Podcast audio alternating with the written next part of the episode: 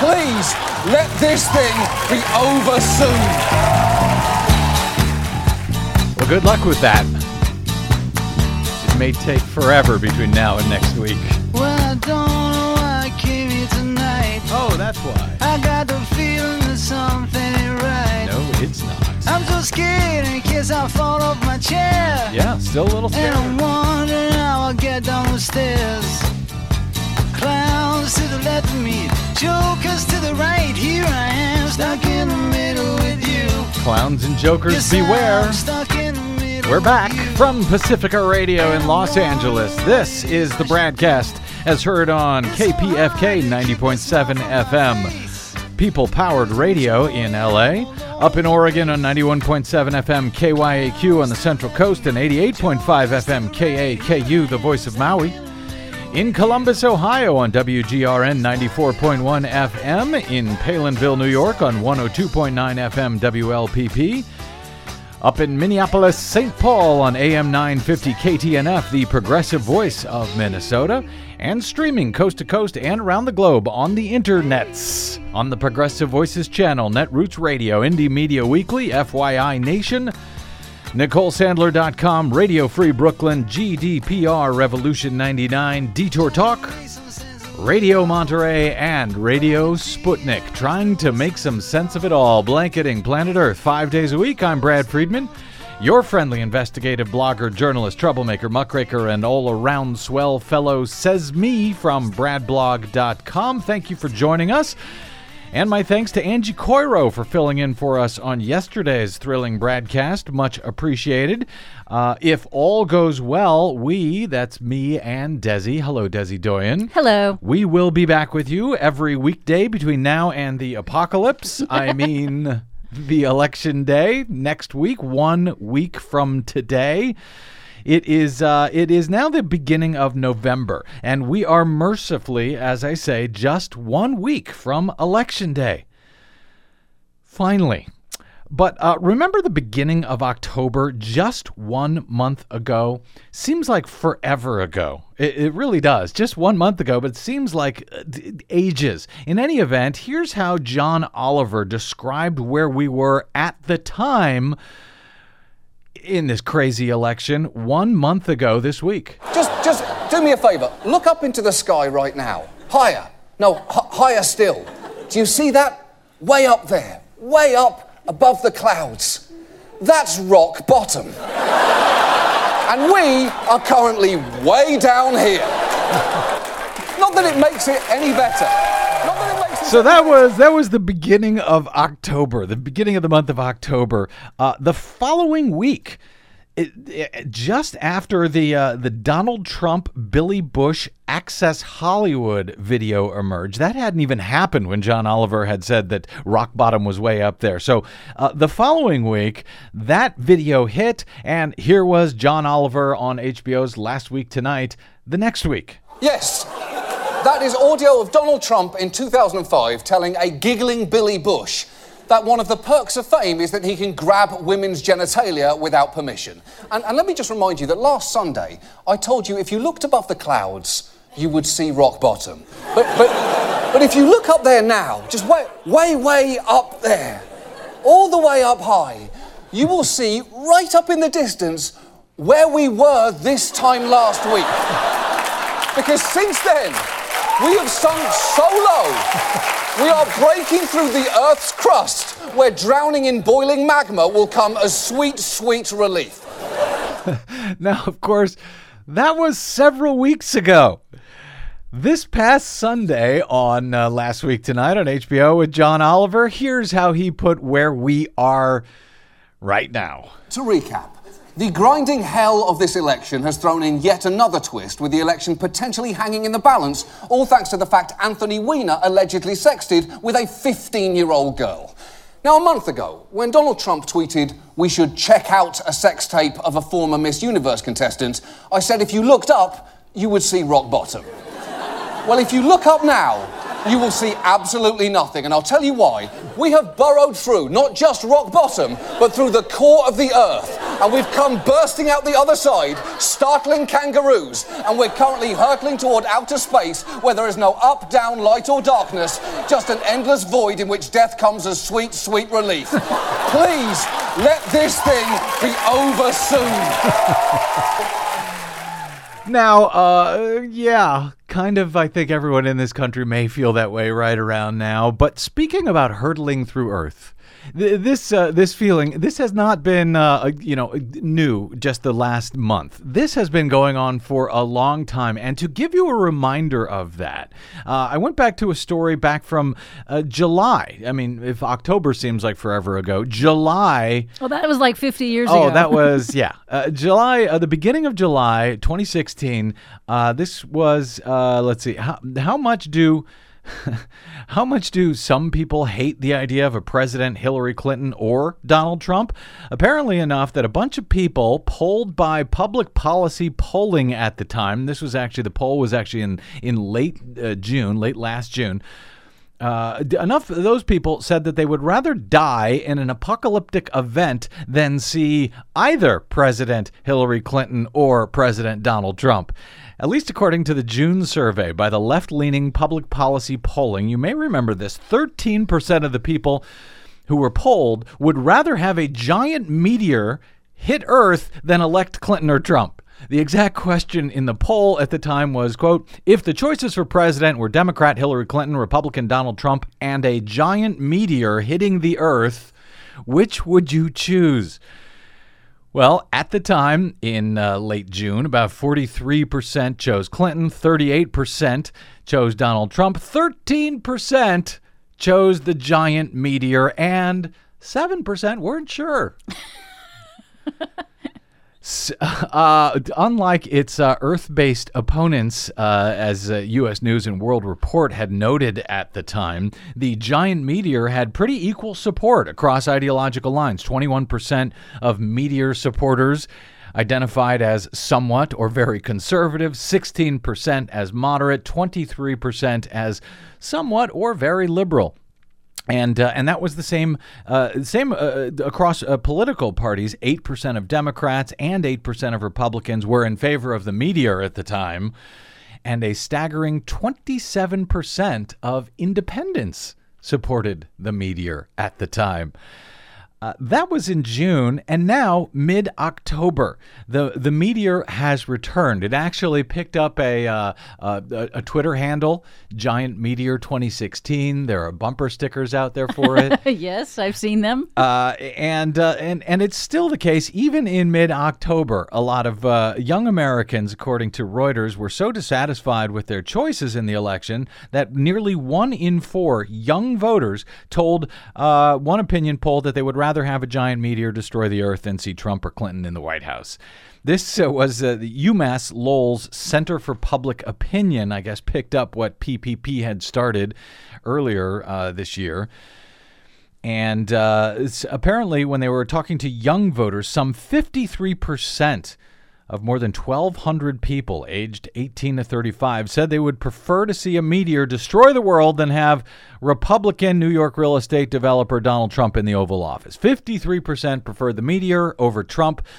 Just 34% preferred the uh, planetary annihilation to seeing uh, Democratic uh, former Secretary of State Hillary Clinton win some but that's 23% nearly one in four wanted uh, preferred the giant meteor to either trump or clinton.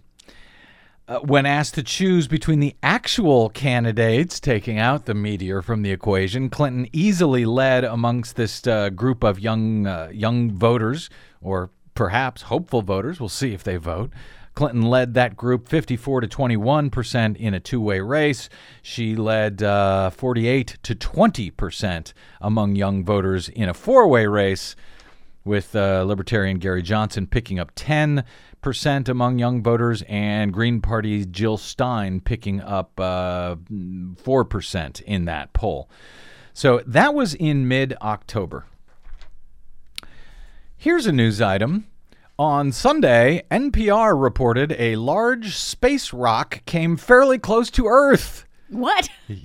Mr. Meteor decided to take a visit? Yes. Uh, fortunately, it didn't hit Earth. That's a good. Uh, see, there's some good news on today's program.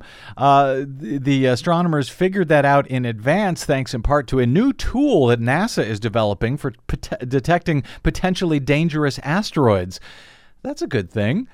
Uh, of, of course, if we uh, you know cut all of the government spending, then we'd have less money to you know find objects that may be about to hit Earth. And in this case, this thing was actually uh, only discovered just days ago. The tool that discovered it is a computer program called Scout. It's being tested at NASA's Jet Propulsion Laboratory out here in Pasadena, California.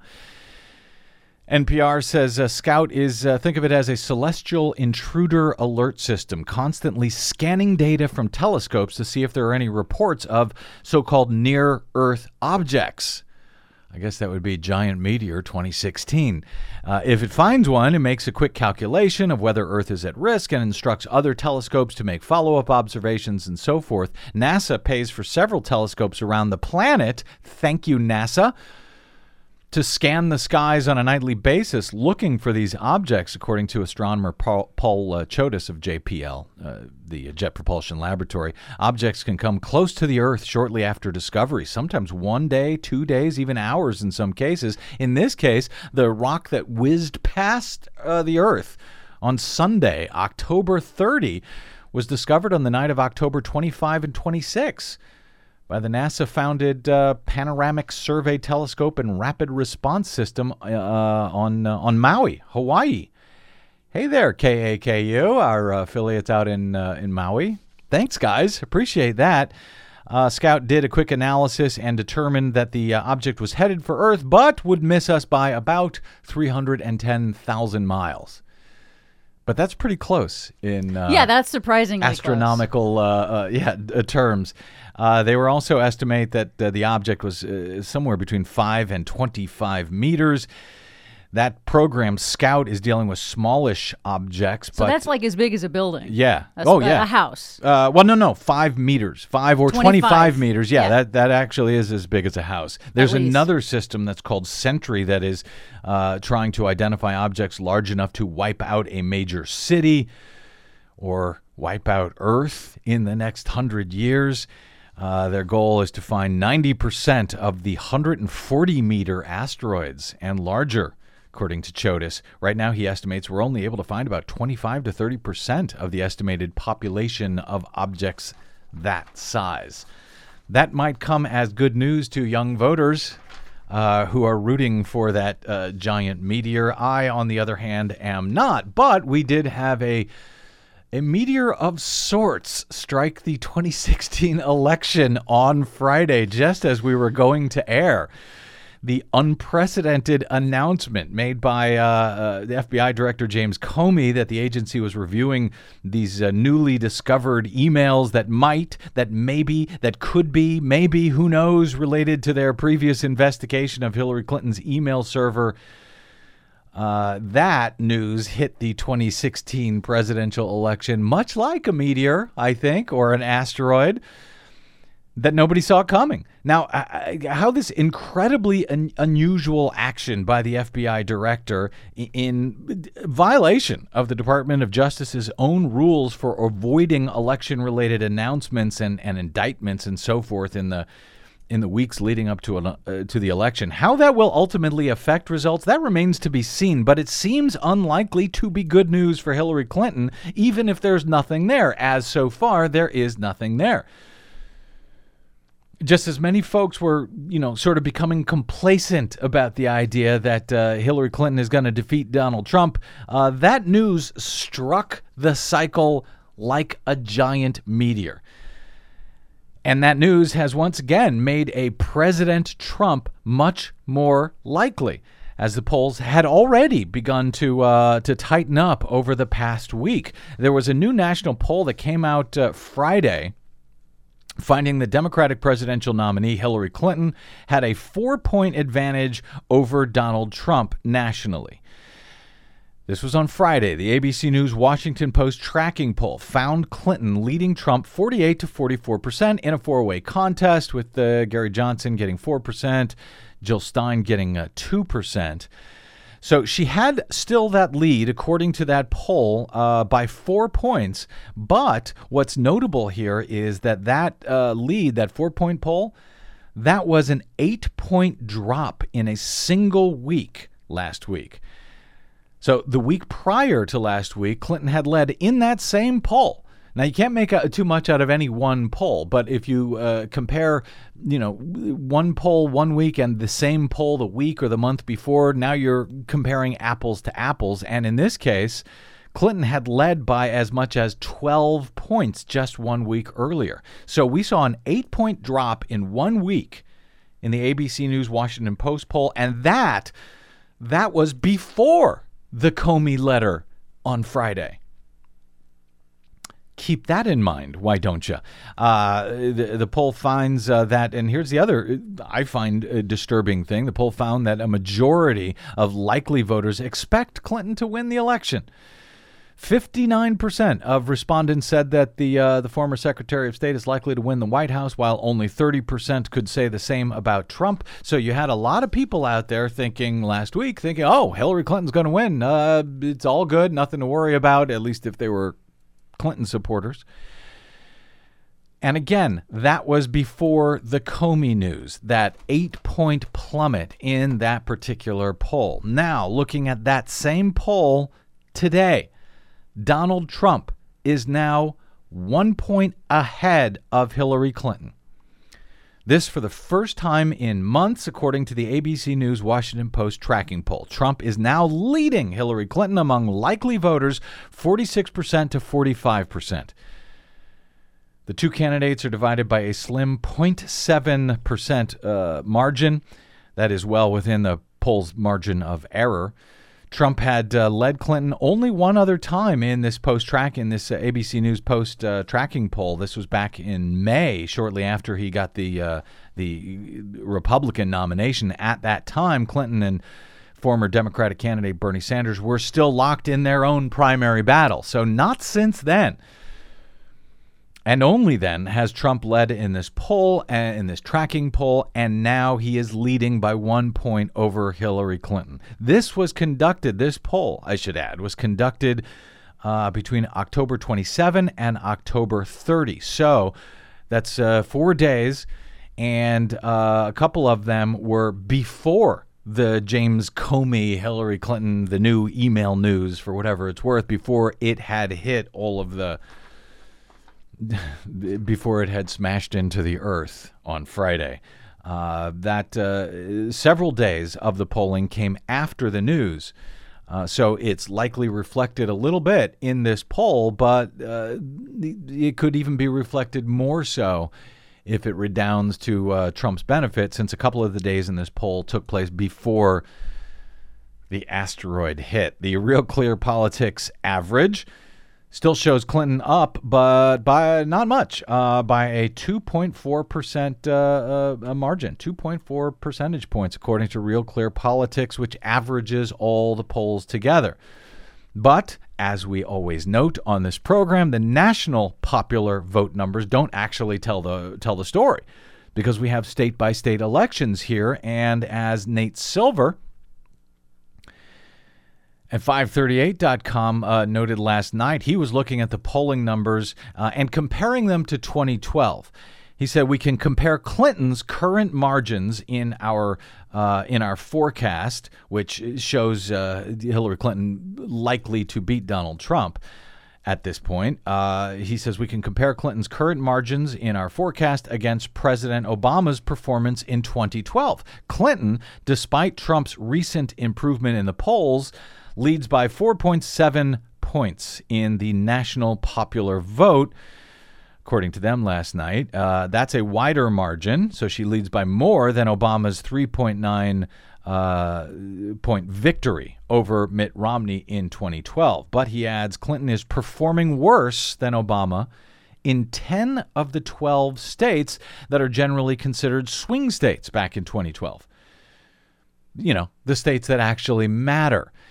In, in some regard, you know, it doesn't matter if if Hillary Clinton is going to win out here in uh, California by a huge margin. It doesn't matter if she wins by ten or fifteen points or five points. She's still going to, you know, take all of the electorate uh, the electors from the state. It's the battlegrounds that are important, and in the battleground states, Clinton is performing worse than Obama did against Mitt Romney in 10 of the 12 states that were considered battlegrounds back in 2012. In some cases, such as Florida and Pennsylvania, the difference, he says, is negligible. But she's underperforming Obama substantially in Iowa, in Michigan, in Ohio, and in Nevada, and to somewhat lesser extent in Wisconsin and Minnesota.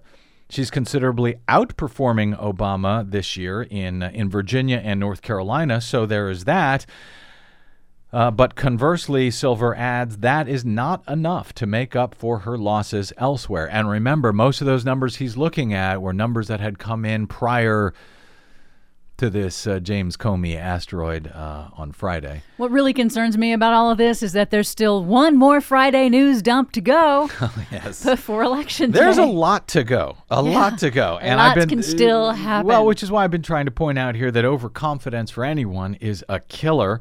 Voters would be wise to presume absolutely nothing at this point, and I guess I have to just keep repeating that. Take nothing for granted. Polls only tell us so much. They don't tell us the effects of voter suppression, voter intimidation, uh, you know, at the polling place. We're going to talk a little bit more about that with my guest in a moment. They don't tell us about voting machines and computer tabulator failures, lines. hacking, long lines. They don't tell us about the Bradley effect, the, those voters who will support Trump in the privacy of the voting booth, but they're too embarrassed to tell pollsters about it when they're asked that could have an effect. You could see uh, several percentage points uh, more support for Donald Trump.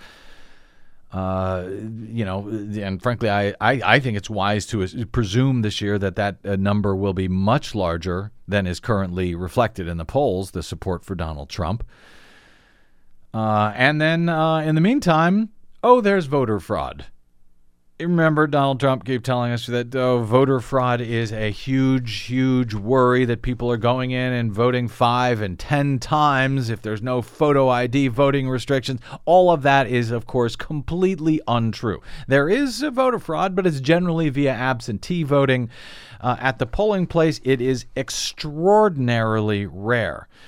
But now, for some reason or another, Donald Trump has decided maybe he's okay with voter fraud as long as the voter fraud is in favor of him. Here was uh, Trump speaking over the weekend in uh, in Cleveland, Ohio. There are 2.8 million people that are registered in more than one state. So we'll vote here. Let's ride down the road. Let's vote next one. Maybe they'll vote for Trump. I don't know. Maybe I shouldn't be saying this. I may be hurting myself. You're right. You're right. Maybe they're going to vote for Trump. All right, let's forget that. It's okay for them to do it. So, voter for us, okay as long as it's uh, you know in favor. long as of- it's on my behalf. Yeah, as long as it's in favor of him. And remember, he said he'll support the whatever the results are from the election, so long as they announce that he won. So that's kind of that's what we're dealing with. In the meantime, uh, maybe someone heard Donald Trump saying, "Hey, it's okay to commit voter fraud on behalf of me." A woman in Iowa was arrested late last week on suspicion of Yes, voting twice in the general election, according to uh, police records on Friday. Terri Lynn Rote, a 55 year old Des Moines resident, Des Moines, Iowa, was booked on uh, on Thursday on a first degree charge of election misconduct, according to Polk County jails. The charge is considered a Class D felony. She was released after posting $5,000 bond. A hearing is scheduled for uh, for later this week, actually for next week. The Des Moines Register reported that Rote is a registered Republican who cast two ballots in the general election an early voting ballot at the Polk County Election Office and another at a county satellite voting location, according to police records. She hadn't planned on voting twice, she said, uh, but it was a quote, a spur of the moment thing. When she walked by the satellite voting location in Iowa, she uh, she told the Washington Poll, uh, Washington Post in a phone interview over the weekend. She said, I don't know what came over me. She added she's been a supporter of Donald Trump since early in his campaign. After uh, Republican Mike Huckabee had dropped out of the primary race, Rote told Iowa Public Radio that she had cast her first ballot for Trump, but feared it would be changed to a vote for Hillary Clinton. She said the polls are rigged. Wonder where she got that idea. Uh, and so she tried to vote twice. In addition to Rote, by the way, the uh, Polk County, Iowa Auditor's Office reported two other people uh, to police last week on suspicions of voter fraud, according to the Des Moines Register. In uh, the other two cases, the, those people cast mail in ballots, and then they also voted in person at one of the state's early voting locations, according to the, uh, according to the paper. And as I've noted, yes, that's how fraud actually happens. Even if they showed their photo ID, it wouldn't have stopped that type of fraud from happening because they voted under their own name in person and via absentee. Now, Polk County Auditor Jamie Fitzgerald told the Des Moines Register that was the first time in 12 years that he could remember having to report possible voter fraud. And he says correctly that uh, I think it shows that our voting system works in Iowa, that we were able to catch it. So uh, he also adds the, uh, the, reported incidents could have been honest mistakes. Obviously, not in, in a mistake in the case of the woman who voted twice in person, unless she's insane, which of course she could be. Um, well, she's a Trump supporter. That's all I'm saying. But uh, she, it's uh, not for uh, the auditor to decide uh, whether uh, you know it was on purpose or not. In the case of the absentee ballot, sometimes people forget. They don't know. Did I send it in? I can't remember if I sent in the absentee. They get all worked up. So that can happen, but it got caught as it usually does in a case like that. Meanwhile, in Iowa itself, Clinton and Trump, uh, Clinton and Trump are now uh, it's a swing state. They are now locked in a dead heat, according to Quinnipiac University. This was a poll released uh, just a couple of days ago, uh, last week. Uh, Clinton and Trump are now tied in Iowa with 44% of the vote each. Election day, by way of reminder, is November 8. Don't let anyone tell you different. We're going to take a quick break and we are going to talk more about Election Day, but not about uh, Donald Trump and Hillary Clinton. You're welcome. There's a few other things on the ballot this year that we're going to continue trying to uh, bring to light as uh, so many of them are being ignored on behalf of Hillary Clinton and Donald Trump and the giant meteor. I'm Brad Friedman. This is your broadcast. Don't go away.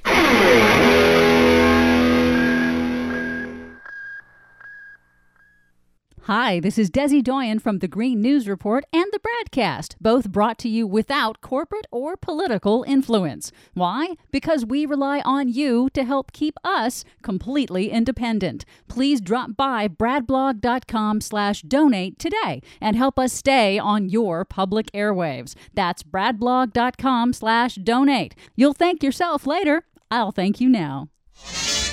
California, I've been blue since I've been away from you. I can't wait till I get going. Even now, I'm starting in a color. California, here I come. Yes, here we come. Right back where Welcome back to the I BradCast. started from. Brad Friedman from bradblog.com. Uh, recreational marijuana could be legal in a quarter of the country following this year's election.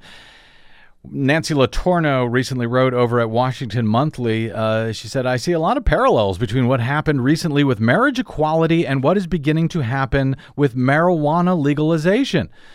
She cites a poll from uh, Pew Research uh, finding that the share of Americans who now favor legalizing the use of marijuana continues to increase. Today, some 57% of U.S. adults say the use of marijuana should be made legal, while 37% say it should be illegal. 57 to 37%. Now, a decade ago, she notes that the opinion on legalizing marijuana was nearly the reverse. Just 32% favored legalization just 10 years ago, with 60% opposed at the time.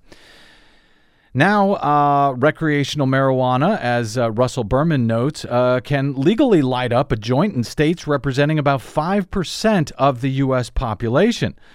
By the time Americans wake up on November 9, however, that percentage could be more than one quarter. Measures to legalize and regulate the sale of cannabis are on, are on the ballot in California, Arizona, Massachusetts, Maine, and Nevada, and recent polling shows that the yes vote is winning in all five states. Approval would mark the biggest advance yet for advocates in the decades long fight over legalizing marijuana once one that they believe could ultimately force the federal government to end its prohibition of the drug.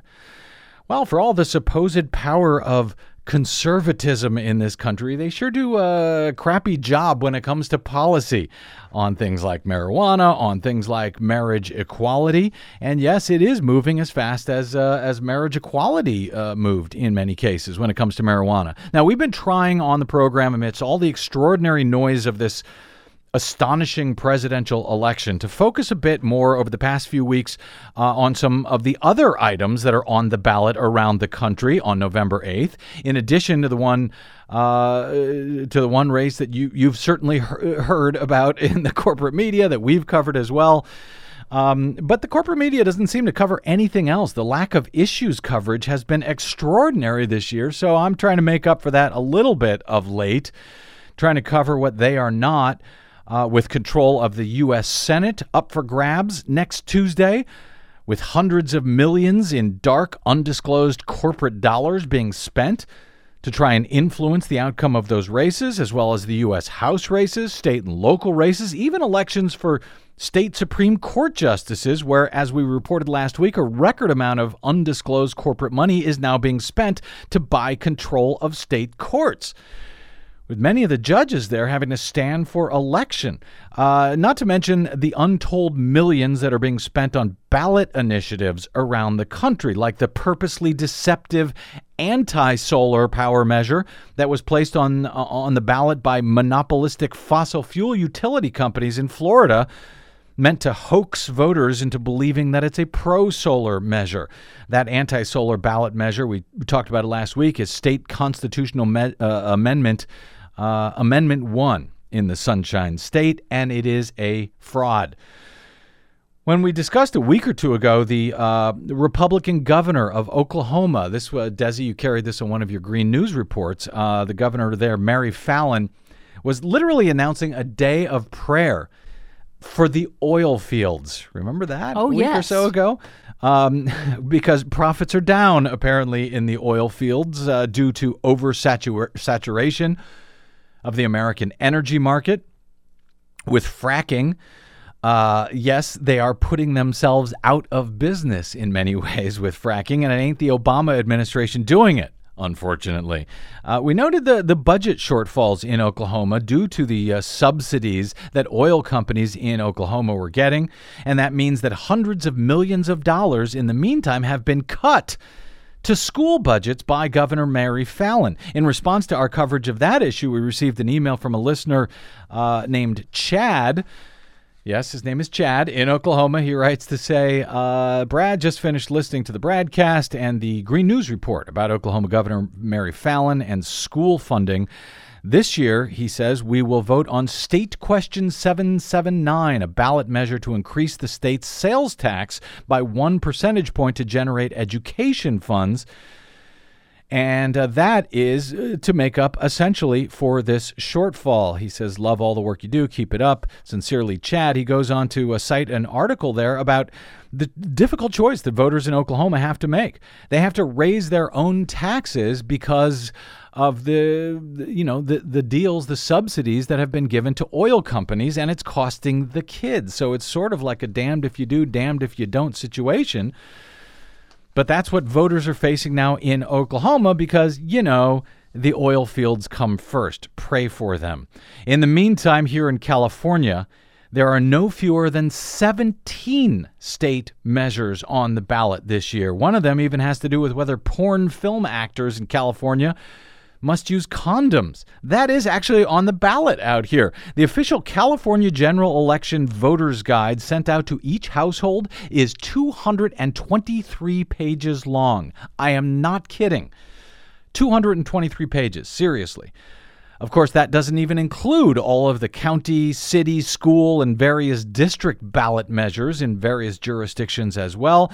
It's kind of embarrassing, to be frank, and it makes you wonder why we elect representatives in the first place.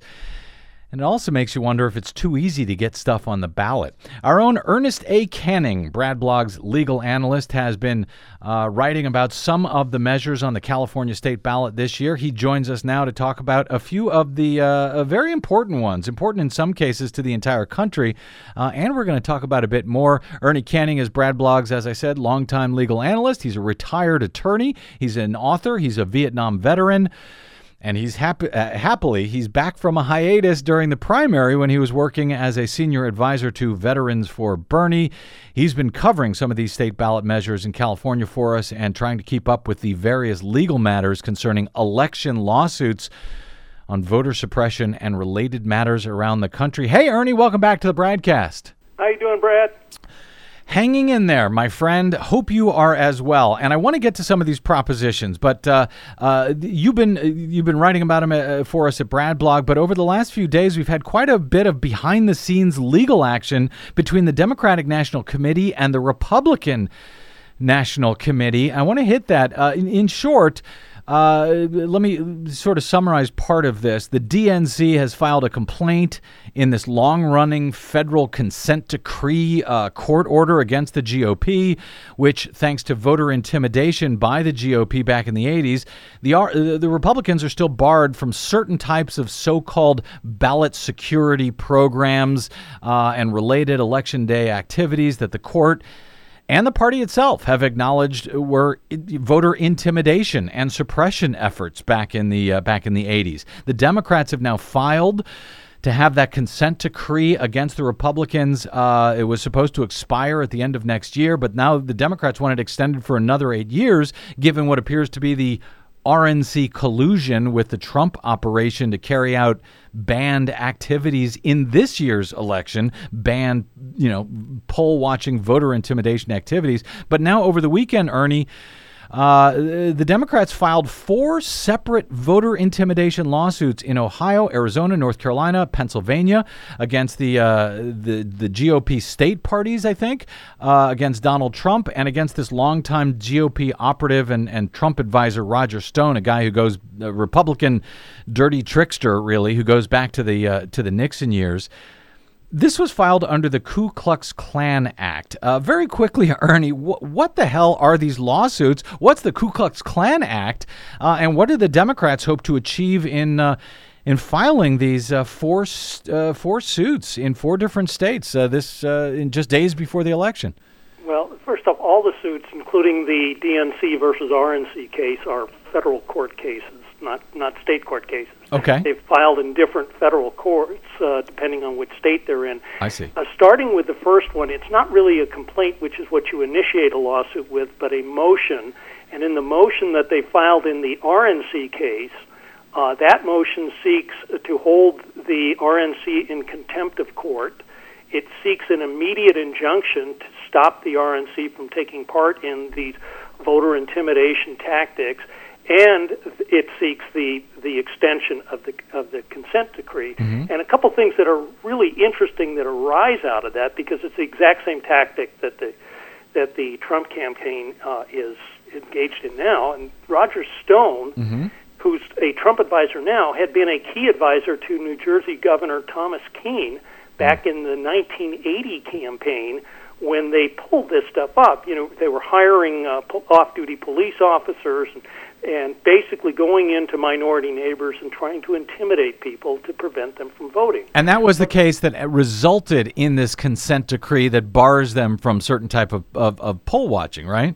That's correct. And what that case does now, that's limited primarily to the, the relief is primarily limited to the RNC, but what all of these cases are being filed by attorney Marc Elias. If you remember, he was the one that uh, represented Al Franken in that uh, uh, dispute with uh, with Coleman regarding who won the um, 2008 Senate race. Yeah. right and and prevailed. And he's a very sharp attorney. And what he did in that case was he's alleging the critical issue there is not whether these va- these uh, uh, so-called ballot security tactics uh, uh, are taking place, but whether the uh, RNC is uh, has colluded or, with uh, the Trump campaign and Roger Stone to carry out these tactics. And uh, uh, what happened so far is the the RNC, of course, is coming in alleging they aren't, and and uh, whereas uh, Elias is making these allegations that there's been both direct and tacit support uh, for them, all relating to uh, this exp- uh, the supposed excuse is is they've got to protect against voter fraud, which, as you and I know, is a phantom menace. Uh, uh, There was that study done uh, and showed that only 31 cases of uh, in-person voter fraud out of a billion votes cast uh, in the last 14 years.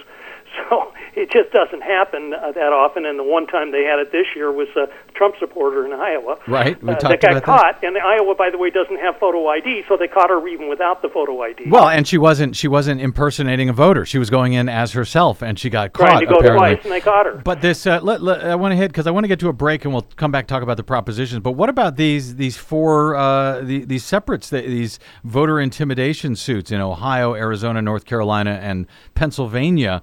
Well, what are those one- about? those ones are going directly after Trump. They're also seeking temporary restraining orders. They're going after the Trump campaign uh, and the state par- uh, Republican state parties in each of those states, making essentially the same allegations. And it's being brought under the Voting Rights Act of 1965 and the Ku Klux Klan Act of 1871 which was the last of the enforcement acts that were passed after the Civil War during the Reconstruction period uh, to prevent this exact same thing of in- voter intimidation, uh, and it makes it unlawful and allows the court to enjoin. So that so Elias' uh, his theory being advanced is that Trump is violating the the KKK Act. So that's what those those suits are, and the reason they had to file separate suits in those separate states was because of that. The interesting thing in the RNC case is the court has already issued this broad discovery order that compels the RNC to produce all the agreements it has with the Trump campaign pertaining to voter fraud, ballot security, poll monitoring, and poll watching. So that uh, uh, that one's moving pretty quick. And this is all going to happen within the next few days. The discovery has to come out uh, w- within the next few days, and they got to make a decision on this. It looks to me like uh, the the Democrats, in any event, are playing hardball when it comes to what they fear could happen uh, at the polls on November 8th with voter intimidation. I, I think that's a good thing. Uh, we'll see if they're successful. At least they're sending that message. Ernie, let me do this. Let's take a quick break. We'll come back and we'll run through all of these propositions uh, that you've been covering. We'll, we'll try to fly through as many as we can. So sit tight. Ernie Canning, uh, legal analyst at bradblog.com. We'll take a quick break and we will be back with more. I'm Brad Friedman. Don't go away.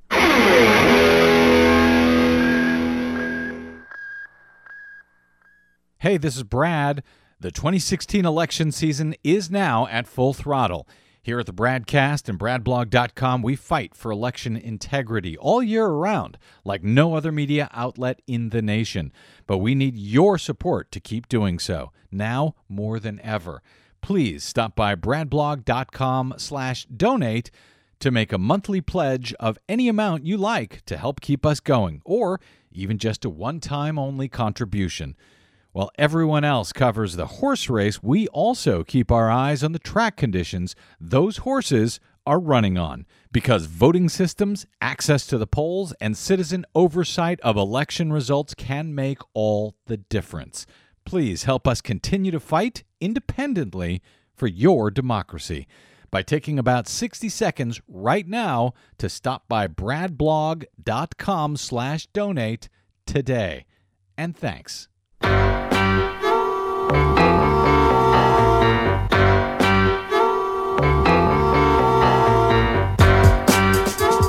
Welcome Back to the broadcast. Brad Friedman from BradBlog.com. I'm speaking with Ernie Canning. He is BradBlog.com's long serving legal analyst. And uh, all right, let's hit some of these props, uh, these state ballot initiatives on the California ballot, which are just amazing. There's at least, uh, I think, 17 of them statewide. Uh, one of them that is getting a lot of play on the airwaves, a lot of play out here, is Prop 61. And here's a uh, an ad from the No on Prop 61 uh, group, Ernie Canning, and then I'll let you uh, respond to it as a veteran yourself. When you raise your right hand, you're writing a blank check for your body. You're giving it to your country. Veterans sacrifice so much. The initiative would be terrible for veterans. To have to pay more for prescription drugs is not the way to go. It is important that they get those benefits because they suffered for them. My name is Lamont. I'm a retired Marine, and I oppose this misleading initiative. Wow, that sounds pretty terrible, Ernie. Prop 61, uh, you're a, a, a, veteran yourself. Um, what does Prop 61 do, and uh, why is this veteran against it in this uh, in this ad that's been all over the airwaves out here? The argument that this would somehow be harmful to veterans, I could start off right off the bat and say that it is the big lie technique. There is absolutely no truth to it. What it does is it prohibits the state of California from buying any prescription drug or uh, uh, at a price uh, that is higher than the lowest price paid for the same drug by the veterans, uh, the Department of Veterans Affairs, and um, that price is set in federal law it cannot be negotiated by, or unilaterally raised by the drug manufacturers. Mm-hmm. Uh, Bernie Sanders wrote an excellent uh, op-ed on that. The troubling feature of this is that the pharmaceutical industry, which has such a monopoly control over prices and is gouging people right and left, has poured $109 million into this ad campaign. How much? 100? 109 million and not all of that 109 million went to buy the ads it turns out, uh, thanks to Lee Fang, that we learned that uh, some of that money has been fu- funneled to uh, several of the major veterans organizations and some supposedly progressive democratic organizations to uh, in, endorse their position on, uh, on the No on, on 61 campaign. So let, let me make sure I got this right. So Prop 61 basically says if you're a, a, a California state agency buying prescription drugs for whatever it Medi-Cal or any of those uh, sort of uh, state agencies, then you cannot, the state will not pay more than the price that the Veterans Administration pays for those same drugs. And Veterans Administration, they get a, a discount. And so uh, California, the state of California, would get that same discount. And now you've got the pharmaceutical companies coming out using veterans to say this will harm us somehow. This will harm the veterans. It doesn't it, make it sense. It can't. Not only do they not have the, cannot unilaterally uh, raise the price that they sell to the VA, but um, those are fixed under federal law. But the uh, regardless, the veterans themselves the, their copays are fixed by law and can't this can have absolutely no impact on that. And in the case of veterans who are getting treated for service connected conditions, they don't pay anything at all for their prescription medications. They get it for free. So it's it's absolute nonsense. This proposition more than any other shows you the problem with our uh, money in our in our political system. Mm-hmm. They put these ads on and naturally the TV station that puts the ads on should say, hey, you know, we should fact check that. That's not true. But they're not going to do that because they're biting the hands that feeds them. You know, these ads have become a major source of revenue for our commercial media, and they're not doing their job. Which is a, a, point that I try to uh, highlight. I know you've written about this before at uh, at the uh, Brad blog.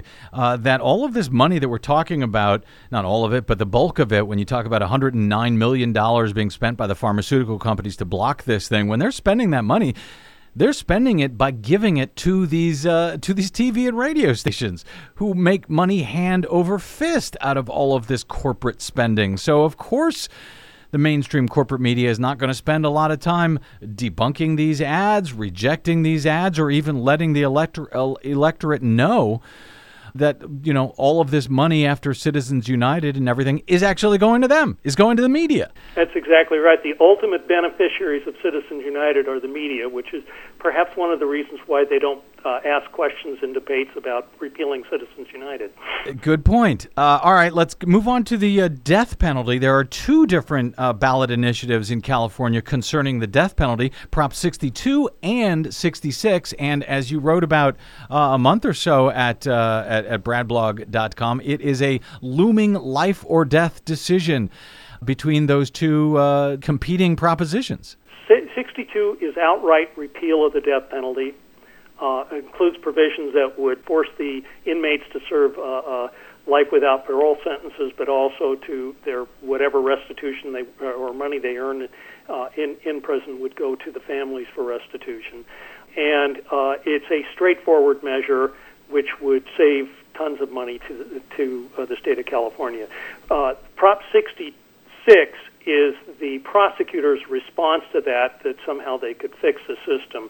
Uh, of the 900 human beings who have received death penalty, more than 900 uh, since 1978, there have been a total of 13 executions uh, at a cost of five billion dollars, or about 384 million dollars per execution. And that we're just talking about California in that case, right? Right. 900. This is all Cal- yeah. Cal- California. There are 748 people on death row. Um, the proposal uh, 66 would would basically cut appeal times, but would also increase the likelihood that we're going to execute someone who's innocent. I gave uh, people mm-hmm. who are really interested in this should should read the article. It's a lot more, but I gave detailed cases of how certain people who died.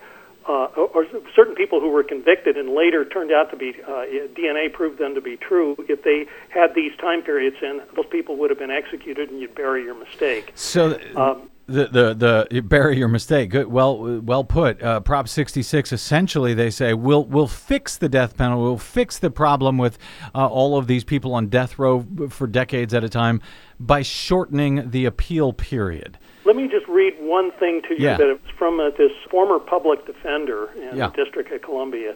Talked about. He says it it bears noting that in order to clear this backlog of 748 souls people on death row now. Right. California would have to execute one person a day every day, including Saturdays and Sundays and holidays, mm. for more than two years.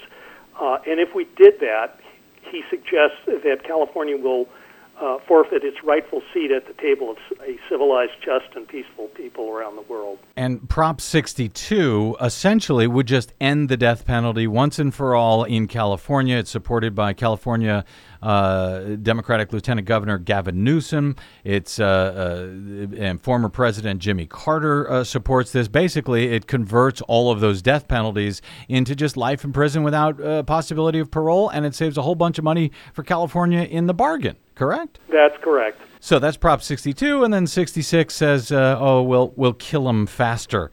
Uh, so check out Ernie's uh, piece on that California's looming life or death decision. What what happens if both? What happens if both of them pass? Uh, Ernie, any idea? Well, it would be whichever whichever has the most votes would, would be the one that would, would control. Oh, really?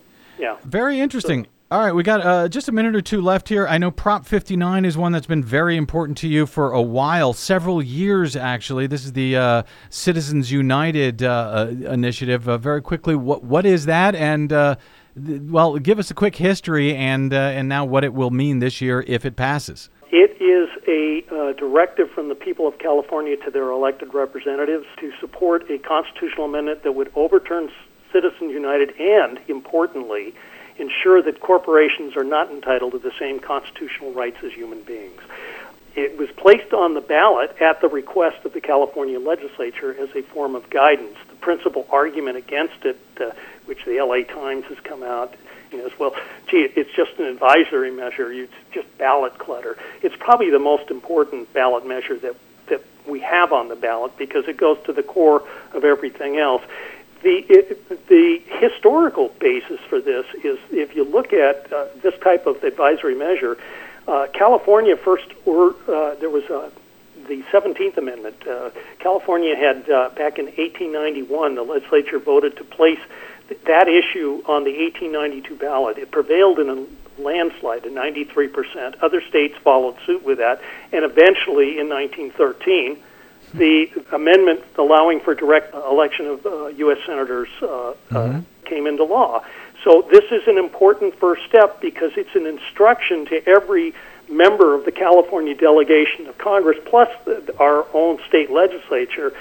This is what the people want, and I think it's just critical if you, if you value democracy that you vote for this. That's Prop 59, and it had been uh, it was supposed to be on the ballot uh, two years ago, back in uh, in 2014, but it was removed over the legal wrangling of whether you were allowed to have a mere advisory uh, measure on the ballot. So this basically says, hey, we, the people of California, would like our legislators to know that we want essentially we want money out of politics that uh, you know the, the the constitution the the rights should apply to actual human beings not corporations and it's sending a very clear signal if it passes that's prop 59 citizens united uh, b- By the way, I, yeah. I think it's important that it not just pass, but everybody make sure that it gets the kind of overwhelming uh, support that the 17th Amendment got, and try and pass this by at least 80 percent.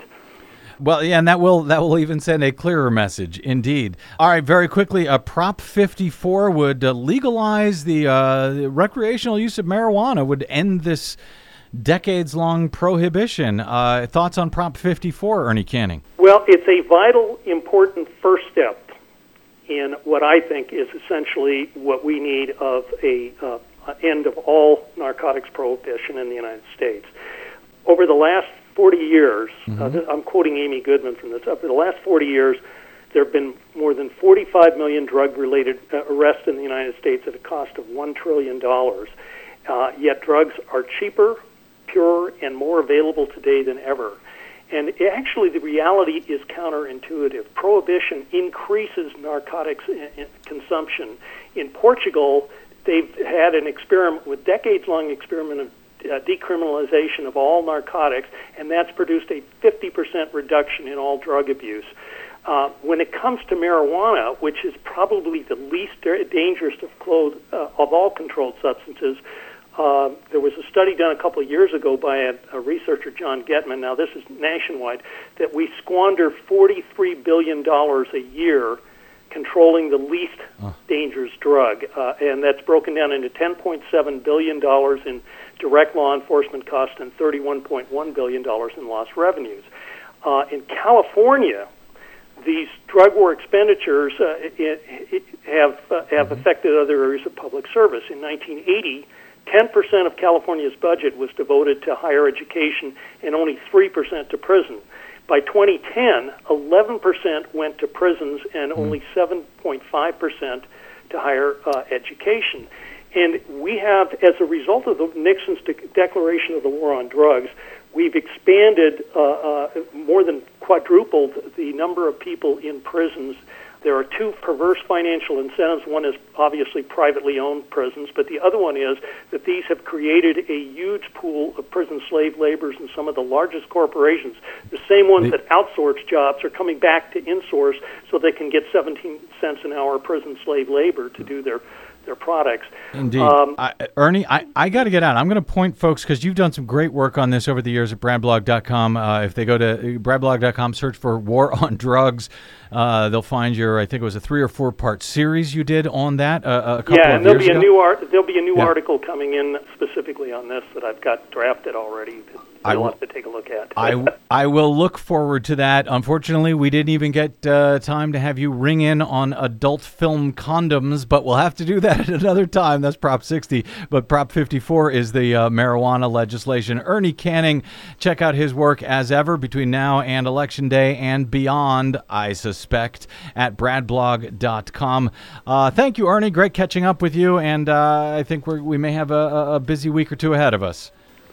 I, I think so. Hopefully, it'll be finally over. I hope so, and I hope it's a really dull week or two, but I doubt it. All right. My thanks to also to our producer, Desi Doyen, and to you for spending a portion of your day or night with us. If you missed any portion of today's program, download it for free anytime at bradblog.com or over at iTunes, where we hope you'll Uh, give us a good review as well. Make it easier for everyone else to find us. Send me email if you like. I'm, uh, who am I? I'm bradcast at bradblog.com. And on the Facebooks and the Twitters, I am simply the Brad Blog. All right, my thanks to you. Until we meet again, I'm Brad Friedman. Good luck, world.